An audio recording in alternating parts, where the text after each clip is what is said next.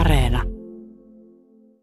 Nyt on puhelimessa Niina Malm, Imatran ääni kuningatar, kansanedustaja, kaupunginvaltuusto entinenkin puheenjohtaja, en tiedä tulevakin. Miltä nyt tuntuu, kun oot ääni kuningatar Imatralla?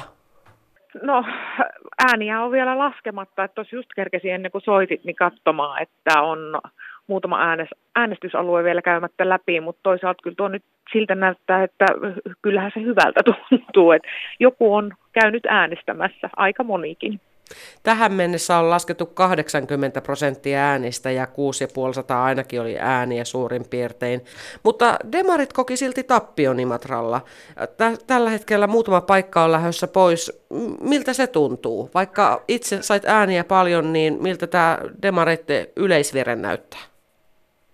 No, tämä ehkä kertoo siitä, että ei päästy oikein puhumaan niistä kuntavaaleissa kuntavaaleissa tärkeistä asioista, että keskustelu kävi aika paljon kaiken muun ympärillä ihan vasta viime, viime, viimeisinä päivinä päästiin niin niihin oikeisiin teemoihin, niihin palveluihin, niihin kuntalaisia lähellä oleviin asioihin, niin minä luulen, että osaltaan tämä vaikuttaa kyllä tähän koko kokonaisuuteen.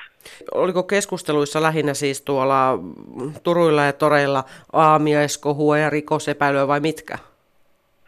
No lähinnä ehkä oli se keskusteluilmapiiri se, niin kuin sen suuntainen, että puhuttiin just nimenomaan siitä keskusteluilmapiiristä ja siitä, että kuinka harmillista on, ettei, ettei puhuta niistä asioista, mitkä niissä eri puolueiden vaaliohjelmissa on ollut, mi, millaisia tavoitteita on ollut, mis, mitä niin kuin puolueet olisi halunnut tuoda esiin. Ja sitten myös vahvasti tuli sitä viestiä, että, että on aika semmoista repivää ja riitasaa ja enemmän niin kuin, ei semmoista, ei ehkä semmoista niin kuin analyyttistä ja semmoista oikeasti keskustelevaa, vaan että enemmän ehkä kaiveltiin kaikkea muuta siinä sivussa.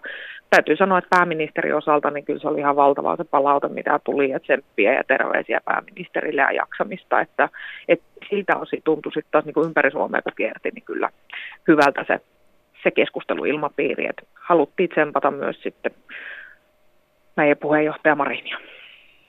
Jännittikö Niina Malm sun oma tilanne tämän rikosepäilyn takia, että mitä vaalilta tuo tullessa? Vaalit jännittää aina. Joka ikinen kerta semmoisia vaaleja ei ole ollut minun elämässä, ei niin pieniä. Ne, ensimmäisen kerran, kun EHOlla on ollut nuoriso, tai noissa nuorisovaltuustovaaleissa Imatran ammattikoulussa, niin siitä asti on joka ikinen vaali jännittänyt ja varmasti tulee niin kauan kuin EHOlle asettuu niin jännittämään. Kyllä se on aina minä ajattelen niin, että silloin jännittää, kun on itselleen tärkeä asia ja kaikki pelissä, niin ei ole vielä niitä vaaleja tullut, missä ei olisi jännittänyt. Mutta ei tämän viisumikohun ja jupakan takia mitään erikoista jännitystä tullut vai?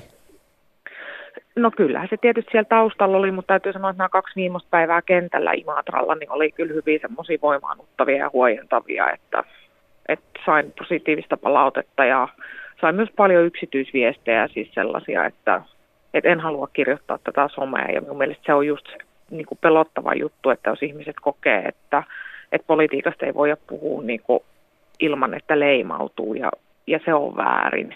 Että jokaisella pitäisi olla oikeus ja mahdollisuus kertoa omaa mielipiteensä ilman, että tarvitsee pelätä sitä, että joku pilkkaa tai, tai tulee silmille sitten, on se some tai tori tai tur, toreilla tai turuilla tai sitten ihan missä vaan kahvipöydässä työmaalla. Mm. Luottamuksen osoitus nyt on imatralaisilta sulle annettu ja mandaatti ääni kuningatar Niina Malm. Mitä aiot tehdä ensitöiksesi, kun olet tämmöisen taas vahvan kannatuksen saanut? Mikä Imatralla muuttuu?